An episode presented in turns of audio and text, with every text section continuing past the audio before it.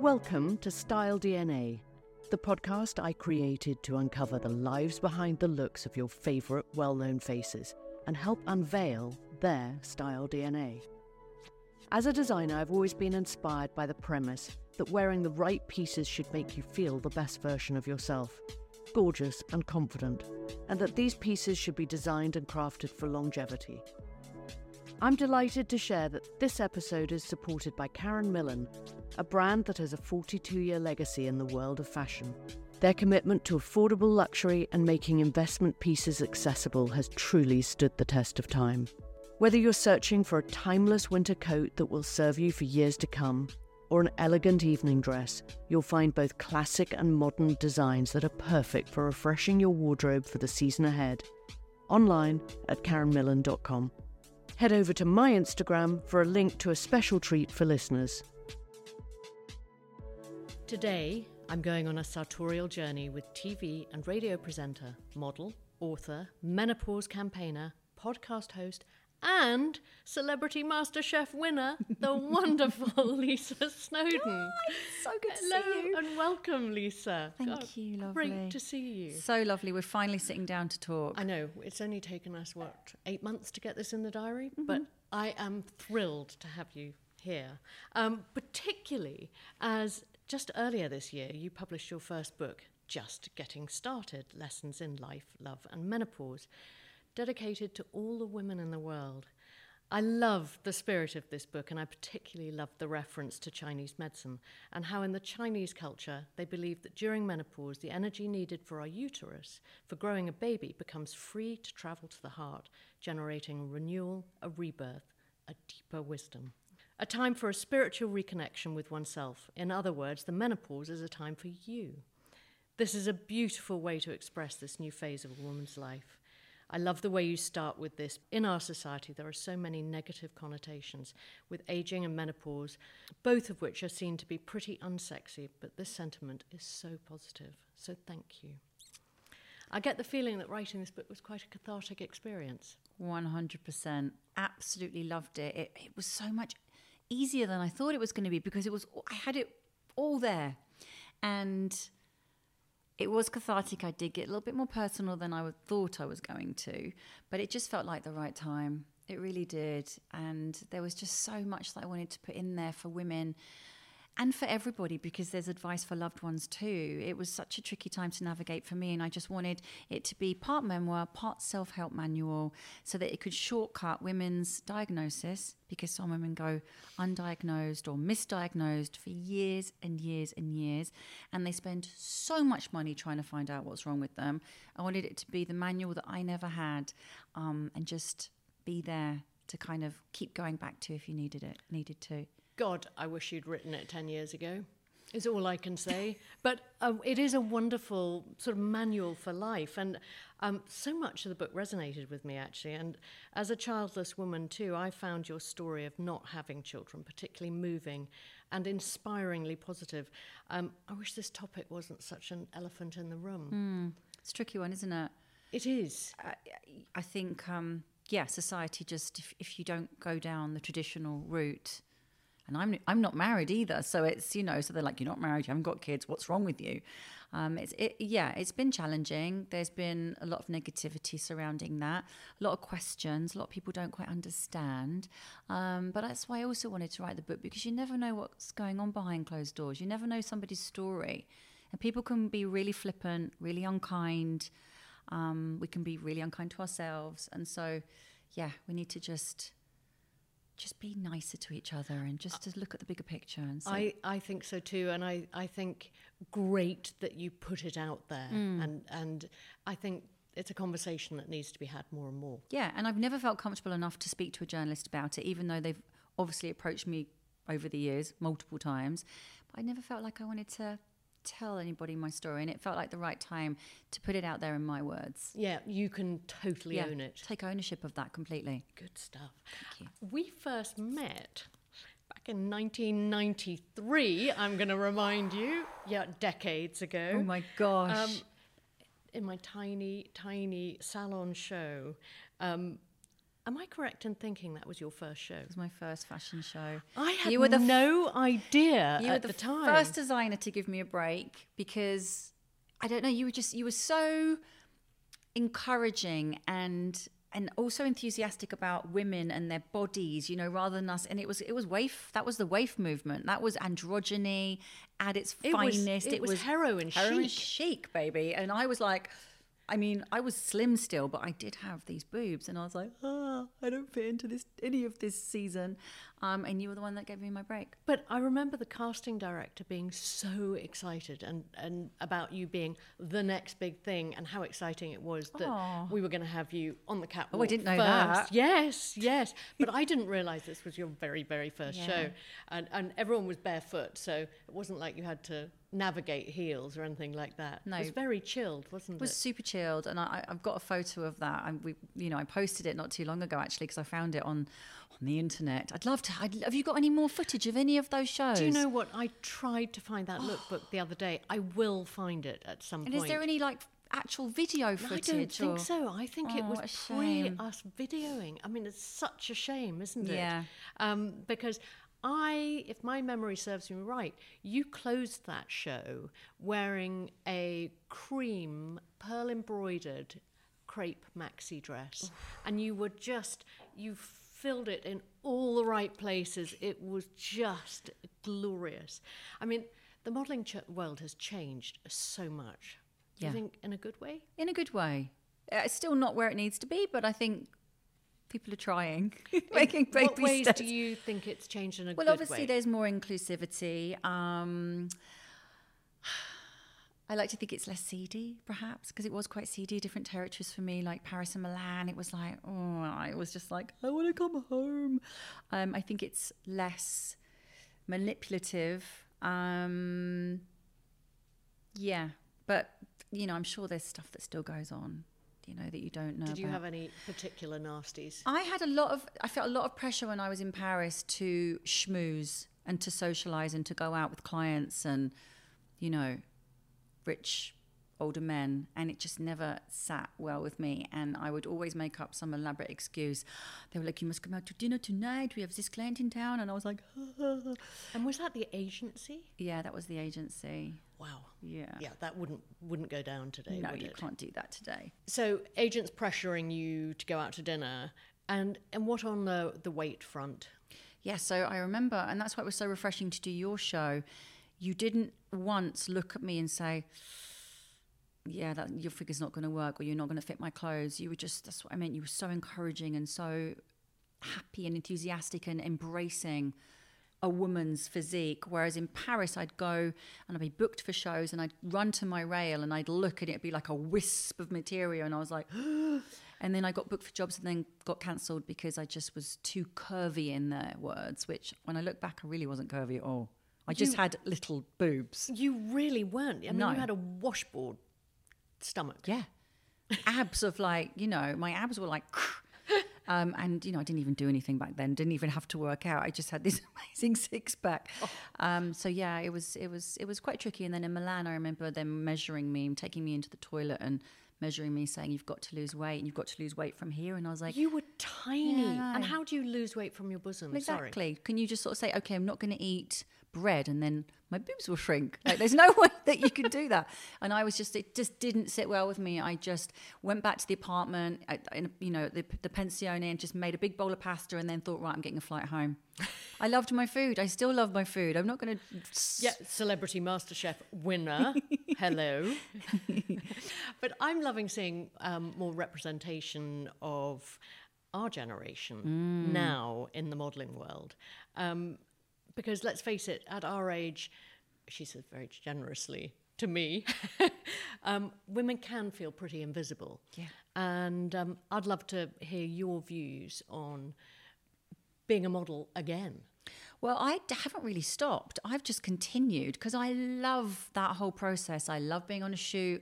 I love the glam. I love the lighting. I love the whole creative process. I really enjoy it. So, luckily for me, throughout my career, modeling into kind of TV, presenting into radio, um, I've still managed to shoot different campaigns and carry on with that.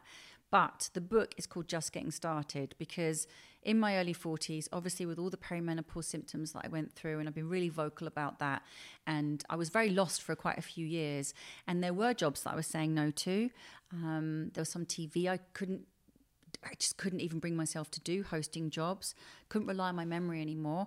And then I got to 50 and people were like, oh, you're turning 50 now. What's going to happen? You know, you're just going to fade into the background or just retire. And I was like, no, I felt at 50 the strongest I'd felt in years. I kind of got a handle on all my perimenopause symptoms. I felt really good in myself. I knew the little tips and tricks I needed to do in order to kind of hack my hormones and feel good you know, get my weight gain down because obviously I put on a lot of weight through the menopause. And so when I turned 50, I was like, this is my second spring.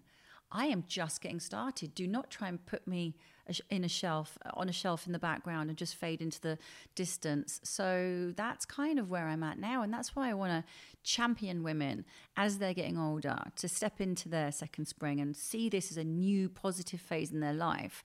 Um, you know, we don't look like we did when we were 25 I don't feel like I did when I was 25. And, I, and I'm happy about that because yeah. we've, you know, we're older, we're wiser. Yeah. And I think it's that time to reconnect with yourself and have this kind of self acceptance and be proud of who you are and where you've come from. All of the warts and all, all of the battle scars that we've kind of carried with us. Don't we wish we knew back then yes. what we know yes exactly. All of that heartache and all of that comparison and it was just such a waste of time picking holes in ourselves. And oh, when the scheme of things it's just life's really short. Yeah. i'm 51 now. How did that happen? If i'm going to continue to be at odds and, and and uncomfortable with who i am then such a waste. Yep. So yep. i'm going to jump in feet first and grab life by the balls. So book launched fantastic MasterChef, celebrity MasterChef winner. what, what other little projects have you got on this year? You know what? I'm just saying yes to everything. Fantastic. I'm re- uh, but at the same time, having a nice balance because I think that you know when you get a little older, you have to just get that kind of work-life balance kind of down a little bit more. So there's a documentary series that I'm hoping to produce later on in the year, and it is all about menopause and nutrition, and also different cultures, how the different cultures deal with the menopause, um, and how some of it is seen as such a positive and the different kind of cultures help each other. Hurrah so, yeah, that. Yeah. Love that. But like just globally how different it is and how and so that's something that I'm really excited about. I might have another book in me, who knows? Um, lots more stuff with uh, women's health and, and, and hopefully helping women to feel good in themselves and to get the right help um, because just a little blip. It's just a little phase in our lives, you know, yeah. and then we can just. But it can be a surprisingly long yeah. blip. Yeah. Well, before they, you get it sorted. Well, yeah, because you. Well, now we know a lot more than we did sort of ten years ago, nine years ago. So a lot of women are kind of like, ah, this could because there's sixty different symptoms and counting. Yeah. With the with the perimenopause, and it was traditionally it was like your periods stop, you have a hot flush, and they were the only real kind of symptoms or the signs, the warning signs. And also, women used to think that it happened way earlier in the future. So it was somebody who didn't look like us. It was somebody very frail, Someone old, really old, and really yeah. frail, and, and actually couldn't get out of bed and needed a walker. and that's not you know, it starts like probably pretty early on, like earlier than we think. Late 30s when your fertility starts to drop. You know, it's when your body starts producing less hormones. And then for me, early 40s. And women, like I said, get misdiagnosed for years and years and it gets untreated. And that's when vascular dementia, osteoporosis, yeah. all those different conditions can happen. Um, so it's all about just women being empowered to know what's happening, to recognize what's happening, to write that list, to go to the doctor, and to push back. Well, it's been so good to see you Davina McCall, Mariella Frost, yes. shouting from I the know. rafters. Just brilliant. I know, we keep shouting. Louder, louder. but today we're going on a style journey. Oh, we are.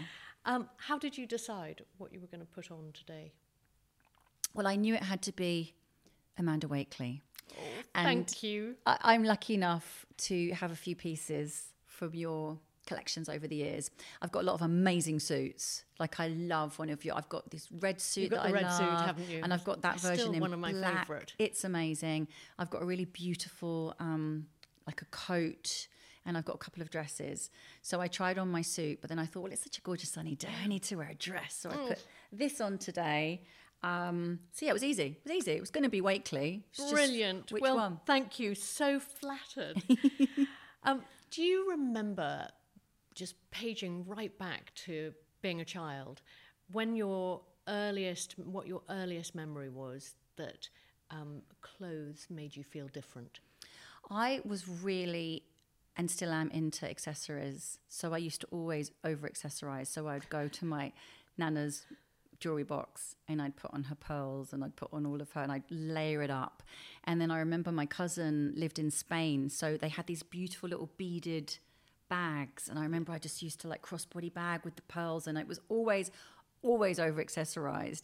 And then a little um, flamenco dress, little spotty flamenco dress, which we had because she was living in Spain and I used to wear that. But I was always had some kind of handbag, jewelry. And this is when I was like five or six. This isn't when I was a teenager. And did that feel transformative to you? Yeah, I just loved it. It just gave me this like I just felt very grown up, um, very well put together. And I was just always into looking at little trinkets and little bits that I could adorn myself with. Little magpie Little the magpie making. from the beginning, Did- absolutely. Was Nan aware that you were borrowing her Oh yeah, oh yeah. As soon as I used to get to her house, I'd run upstairs and I'd get her jewelry box out of the wardrobe and I'd sit on the bed and I would just go through everything. It was my thing whenever I went round there. Um, and then we used to go to pantomimes at Christmas with her, so it was like a long, very kind of evening dress. Even when I was under ten years old, eight, nine, ten years old, and so it was always very dressy. Um, so I, I loved it. I loved it. It was like a costume for me.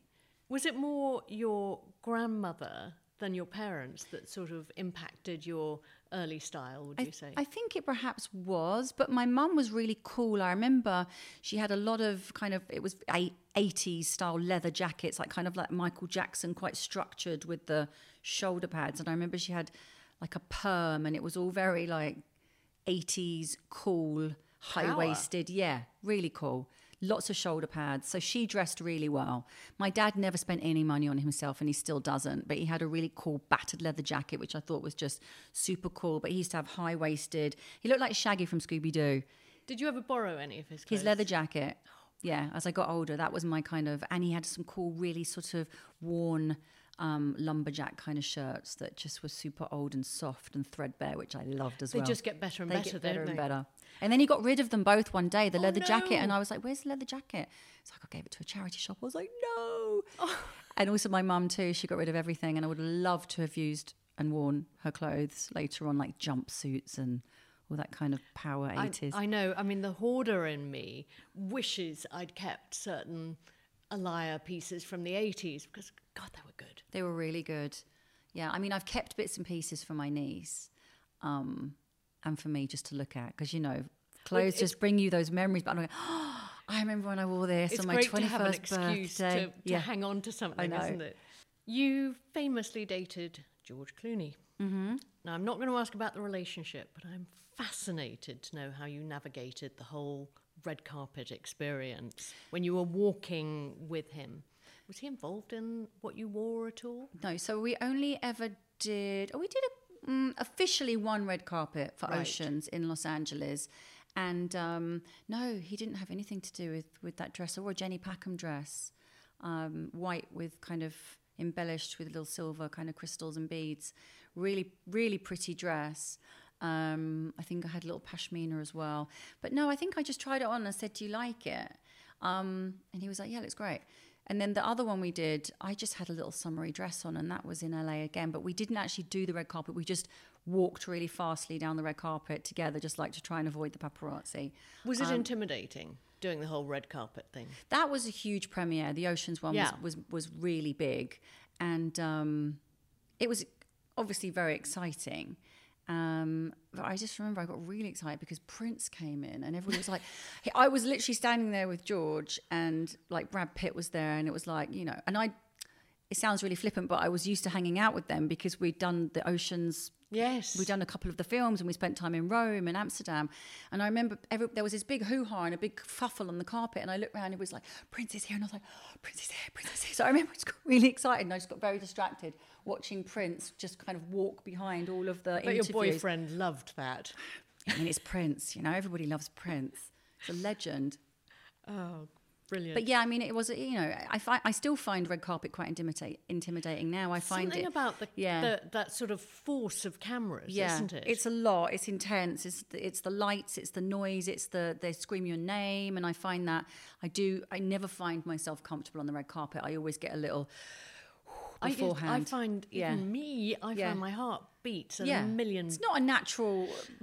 No. you know, it's not. You're just standing there and you're like, oh, and they're like, over here, over here, and you're like, you're trying to suck your stomach in and get a good angle of the dress. You spend hours getting ready. And you're like, God, I look like my eyes are going to be closed, and I'm gonna be like doing some weird face. So yeah, it's it's always intimidating, um, regardless of where you are in the world, whatever red carpet. Now, on the counter to that is you spent seven years as a DJ um, for Capital Radio. Mm-hmm. Um, how did you dress for that? Because am I correct in saying that was sort of before a lot of social media and this is what I'm wearing to work pictures? So in the beginning, it was very casual. Obviously, I still wasn't just going to rock up in my pajamas. And there were always be a photographer in the square when you left the building. So you kind of had to be semi put together. And I've always loved my fashion, so it wasn't a problem. I'd organise my outfit the night before and get it all ready because obviously it's very early starts. Um, but then they started incorporating the webcams into the studio. So then you Oh. almost had to look done Camera ready. camera ready. So in the beginning, where I could I could kind of fathom what I was wearing, and, and it would be fine. And then by the time the end of the show had happened, I'd have a bit of mascara on and all my sunglasses. And so when you left and the photographers caught you, you know you were ready. But then they started to have the cameras on from about seven thirty in the morning, and we used to film the guests that came in because it became very Yep. like YouTube and Yep. you know. So then I'd have to start like putting makeup on at like six o'clock in the morning. I'd be like through when we were playing the music, I'd start like, and so like seven o'clock hour, I'd do my bass. Eight o'clock hour, I'd put my mascara on, and then it was just slowly I pieced myself together throughout the morning, um, which is frustrating because you just be able to people like, oh, you could just rock up, you don't have to bother about what you wear, and I was like, that's where you're wrong. So yeah, it started to get a little bit more high maintenance, I guess. Did you dress the DJ part?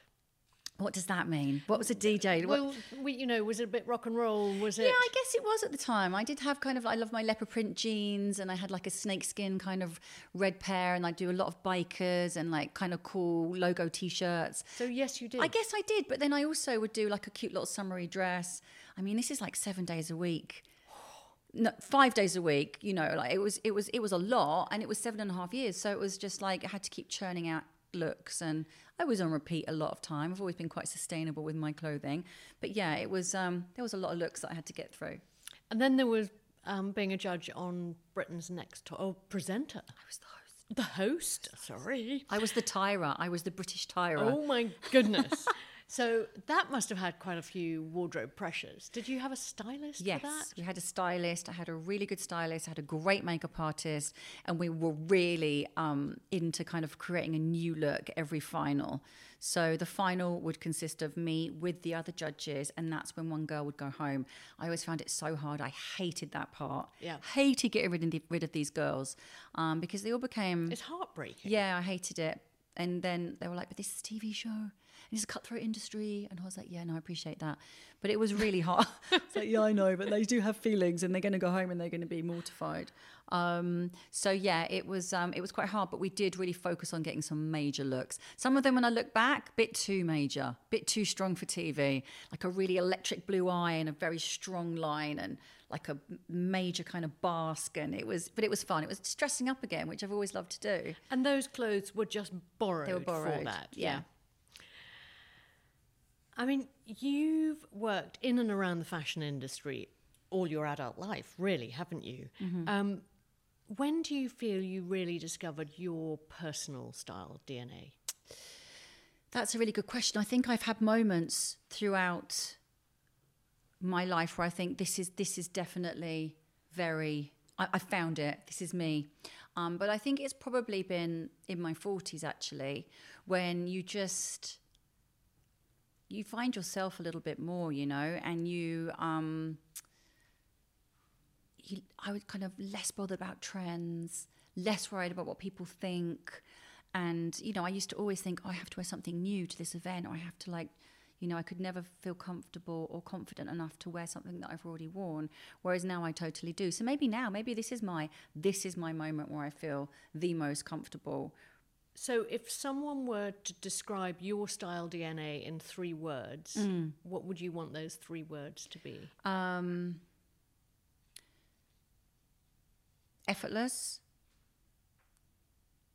Love that word.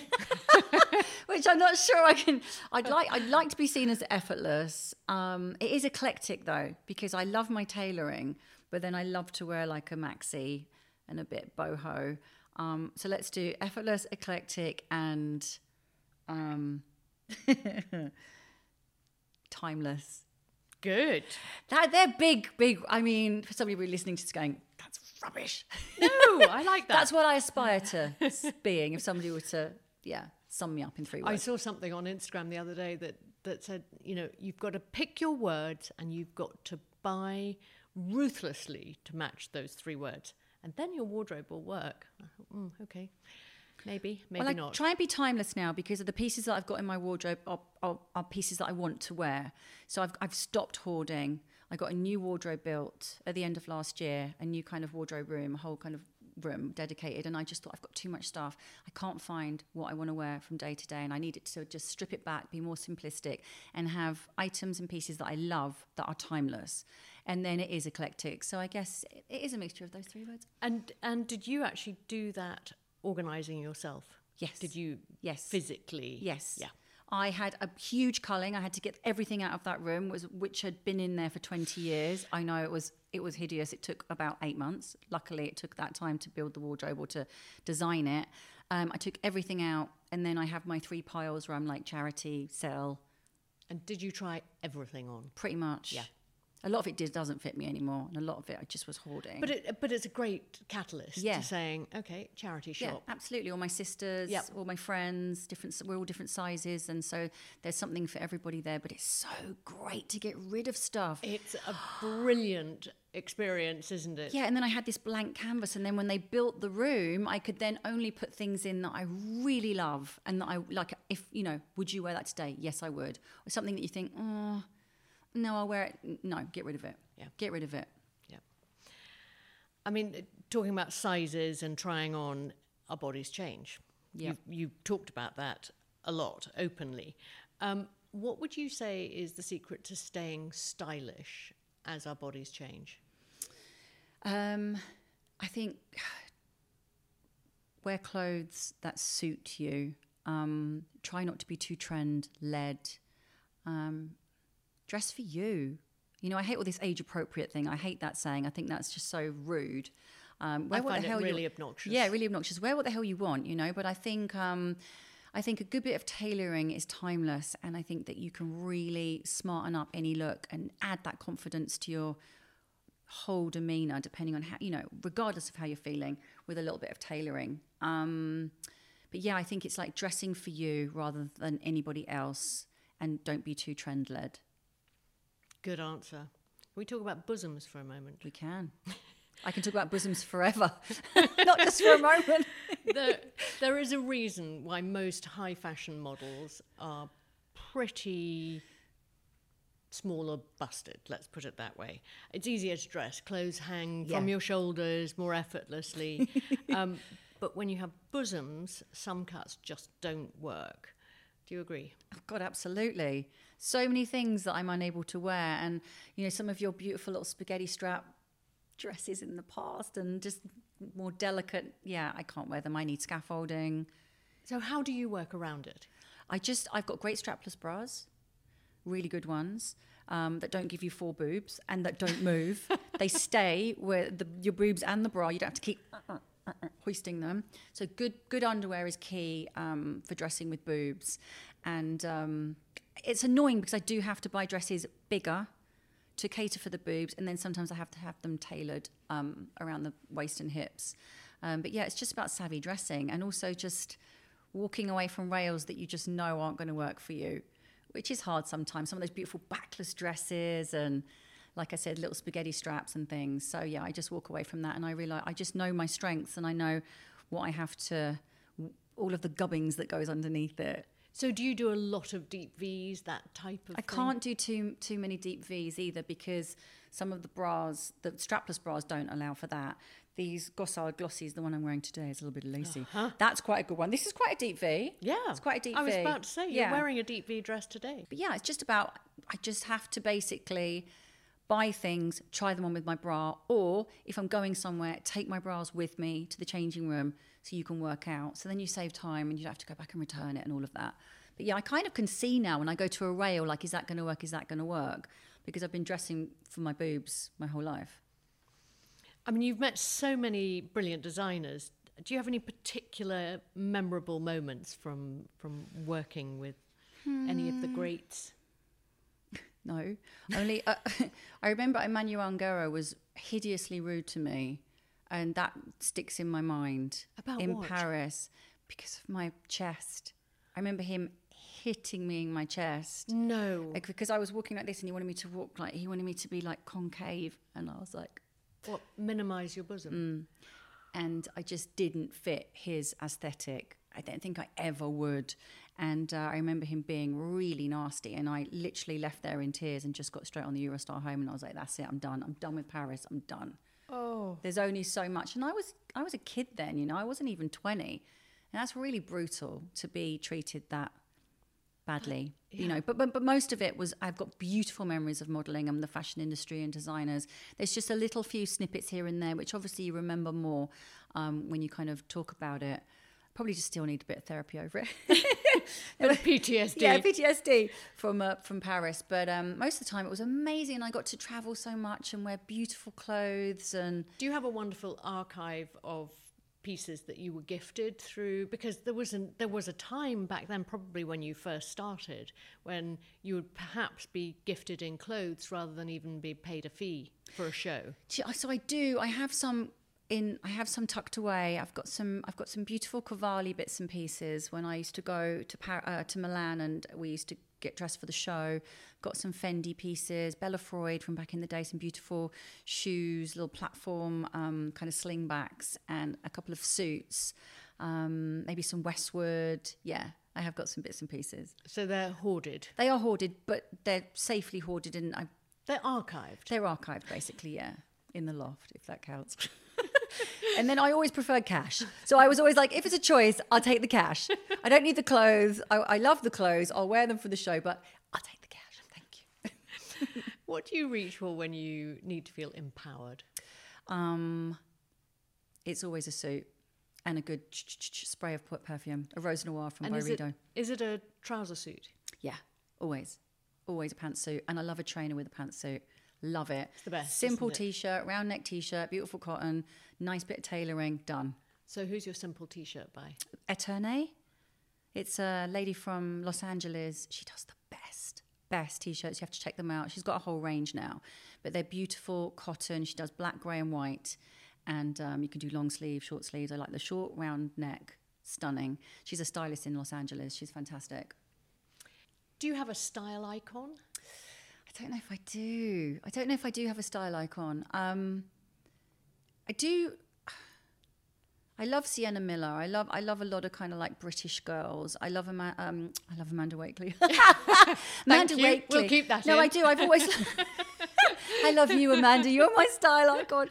Um, you know what? It's different women. I love kind of Julianne Moore. I think she dresses really beautifully. Super Isabel, chic. yeah, super chic. I love Isabel Marant though too. I love her style. I love her. Always love her collections. Um, Emmanuelle Alt.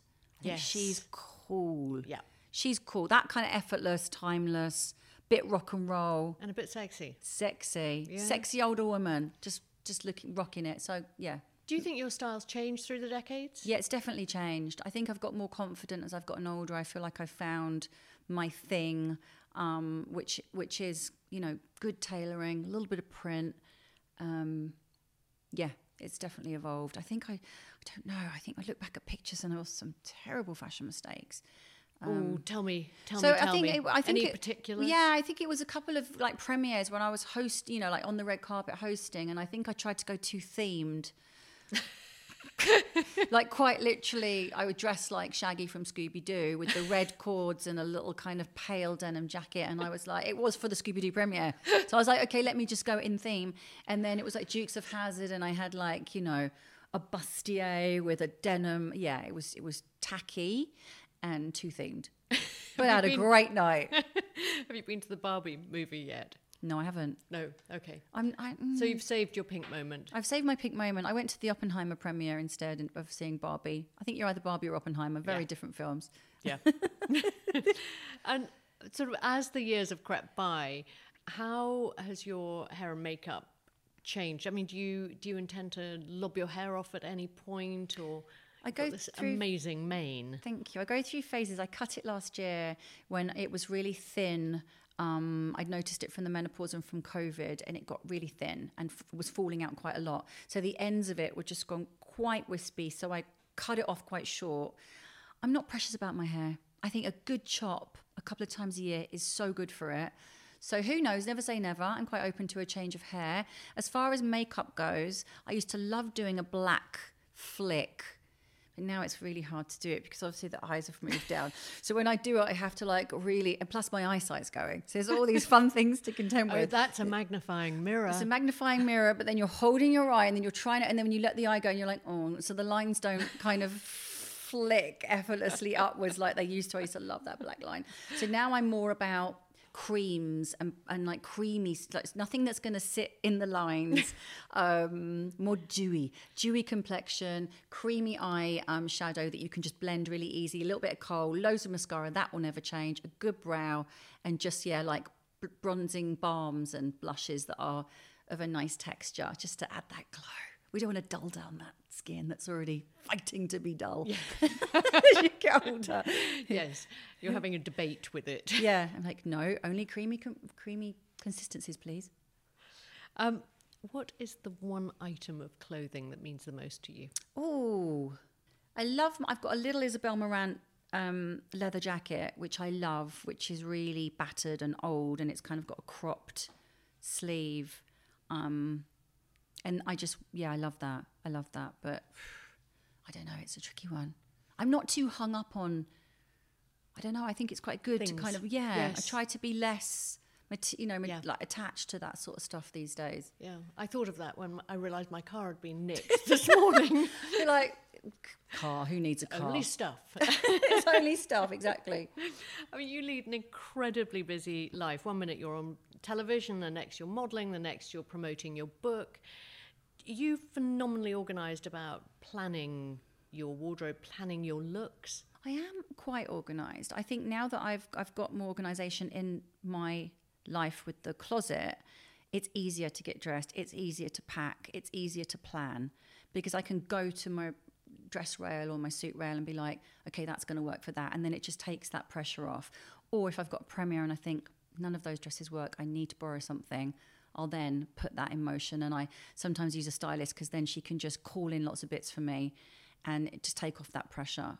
Um, but that's kind of more premiere red carpet. The rest of it, I kind of do it myself and try to be organized.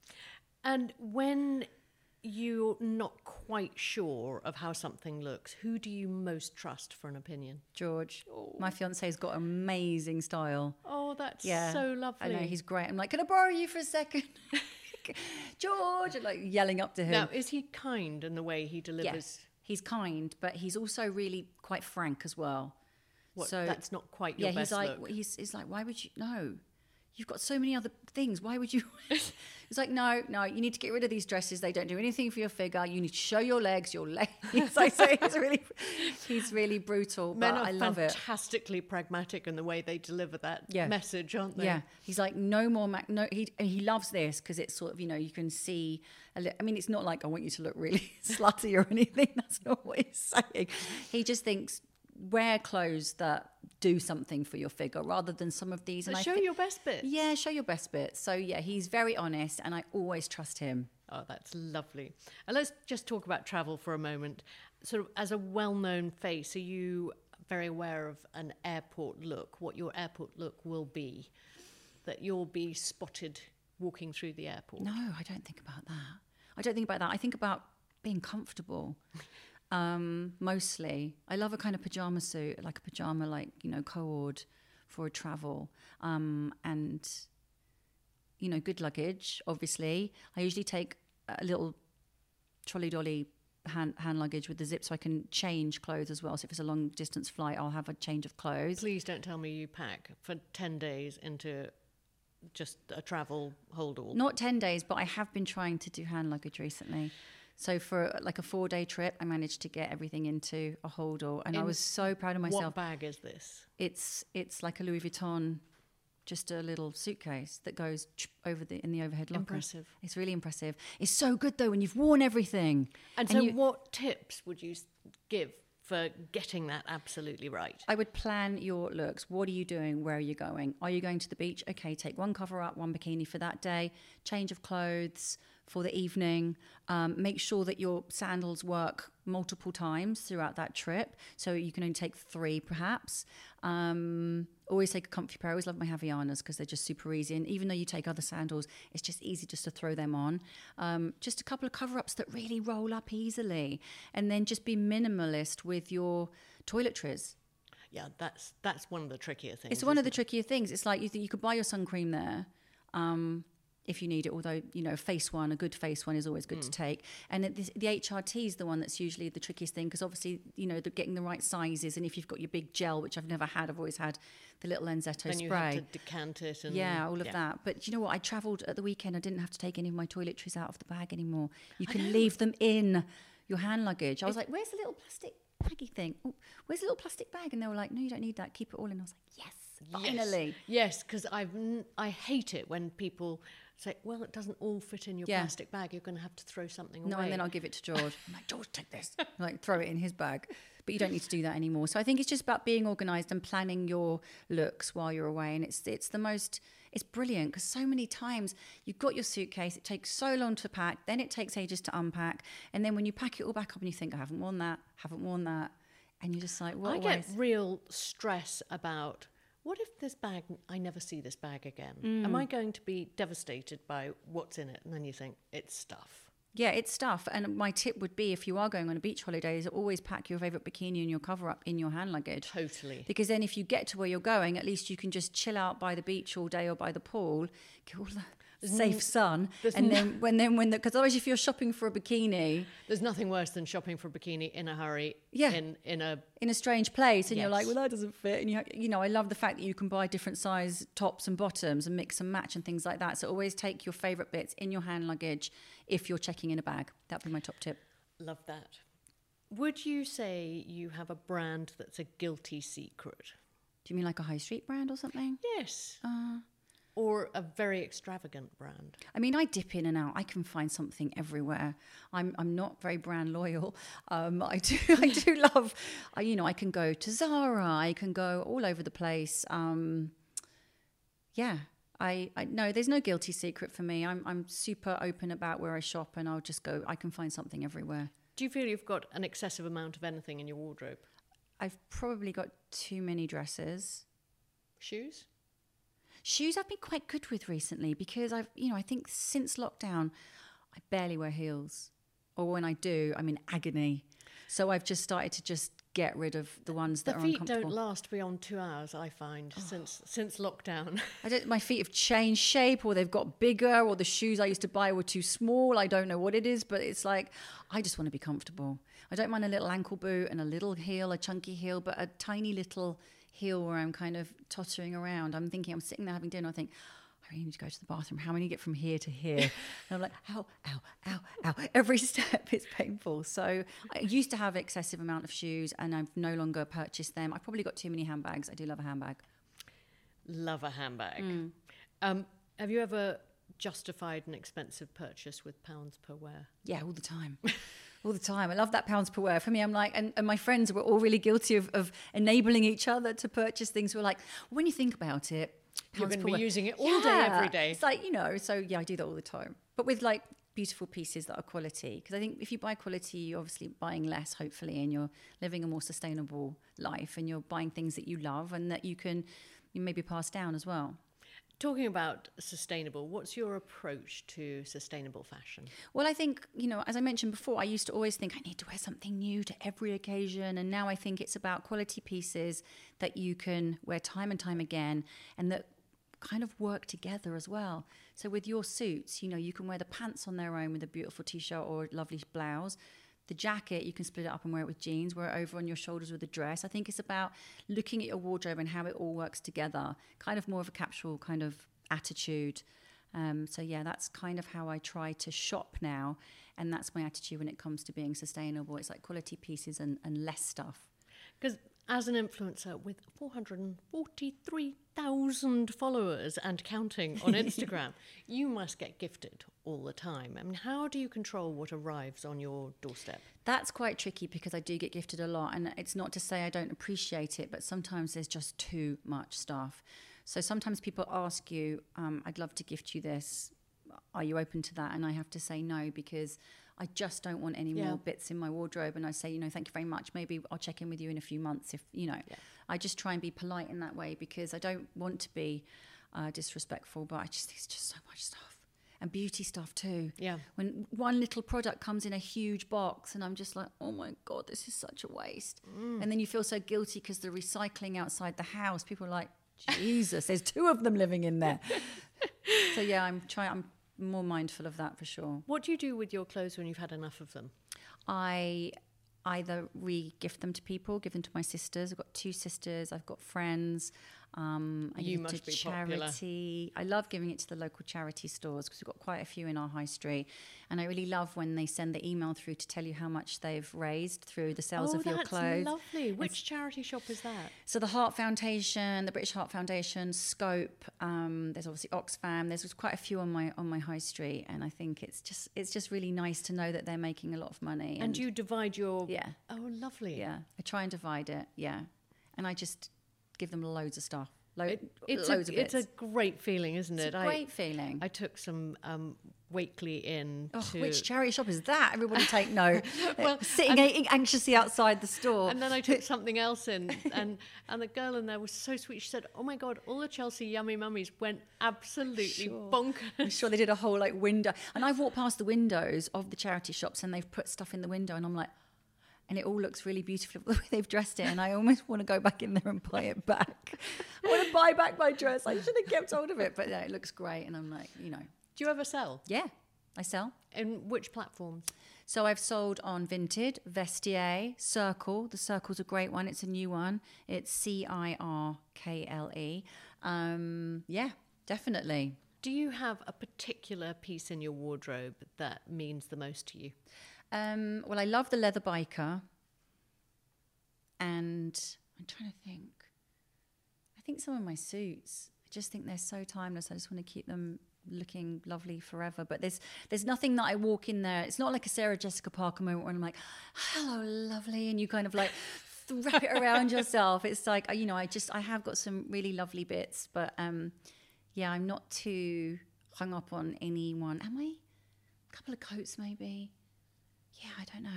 Like But not one particular. No. Was your father's jacket or no, I don't have anything like that. Unfortunately, I wish I would have had some of the pieces that my mum used to have, and if I had my dad's leather biker, that would be treasured forever. Let's move on to some quick fire questions. Oh, I, I'm terrible at these. it's all right. You can. I'm sure you'll be good. Um, what fashion advice would you give to your 20 year old self? Where do I start? Um, oh gosh, Quickfire. quick. Okay, that's what, that's what I'm terrible at these things. So I'm always like, is it a yes or is it a no? It's just to say it. Um, just, just do you. Just do you. Just keep doing you. Just keep making those mistakes. It doesn't matter. Which fashion trend would you most like to see make a comeback? Um, God, I don't know either. I see. I told you I'm terrible at these things. That's right. Because I love the 80s, but I still am very much in that. I have a lot of like sort of very faded denim, a little fluoro. So I'm kind of still got that a tiny little bit of a raver in me still. Um, And the perm? the perm I wouldn't do again, but I do curl it from time to time because I do love a curl. You always, I always wanted curly hair. Um, and I'm a boho 70s, so I love the 70s look a lot. What fashion or beauty trend would you consign to room 101? It would be the perm for sure, especially the spiral perm. that it just makes it super Shirley Temple Yeah. and also changes the colour quite dramatically too because it literally just annihilates every follicle on your head. Your last impulse buy? Um, a little Chanel denim bag. Quite an impulse. Um, That's views- terrible impulse. Your views on tattoos. Do you know what? I love them, and then I think, and I haven't got any, and I am considering maybe a few little baby ones around my hand. But now I think I'm 51. Is it too late? It's a love hate thing with tattoos. George has got a whole sleeve, and I do think they look fantastic, but just on the right person. Beauty treatment you couldn't give up. Um, I love facial facial massage. I think just that hands-on treatment, just lifting, and Sarah Chapman do great facials there. Um, so I think yeah, good facial massage and lymphatic drainage. High end or high street? Hmm. High end. Let's buy well. Buy Bling. once and buy well. Bling or bare? Bit of bling. Couture or charity shop? Charity shop. Crocs, cute or puke? I I don't like them personally, but George has got two pairs. He's got bright green ones that he bought years ago, and then he was like, "See, Justin Bieber has them. See, I told you I was ahead of the curve." And I was like, "Oh my god, really?" So he's got bright green ones, which he wore in the street once to meet me, and I was mortified. And then he's got grey ones, and I've kind of, they're okay. They're a little bit more muted. It's like a dark charcoal grey, but they're not my favorite thing. Sneakers or stilettos? Sneakers all day long. Bags or shoes? Bags. Skinnies or boyfriends or wide legs? Boyfriends. Bodycon or boho? Boho. Sports luxe or rock chick? Rock chick. Red carpet or relaxed? Relaxed. Experimental or uniform? Uniform. Cashmere or cotton? Hmm, depends on the season, Amanda. I love a cotton, but I do love a cashmere as well. Hoarder or editor? Well, I'm I'm in transition, so I'm a hoarder that's you know trying to be minimalist. Shapewear or sexy lingerie? Sexy lingerie, Tights or stockings? Or hold ups? hold ups, Bikini or one piece? bikini, Trilby or Tracy? trilby. Finally, one last question. At the end of the day, what do you or don't you wear in bed? So I love my pajamas, and I've got a great selection. But i I usually wear them to bed, and then I take them off because I get too hot. So my intentions are to go to bed in my pajamas, and then I'm just naked. wonderful, wonderful. And if you could turn the tables and ask me one of these questions, Oh. what would you ask me? Can I please um, look in your closet? Can I come and have a, a little rummage around your closet? One day, that would be such fun. I really want to do it. I'll come and film it. We'll turn the tables and I'll come and film you talking through all your Oh, my pieces. goodness. Yeah, that would be fun. Um, Lisa, thank you so much. You have been brilliant. It's so good to see you so and sit here looking at you, looking resplendent, wearing Wakeley. Thank you. You're so welcome and thank you for having me. Oh, my pleasure.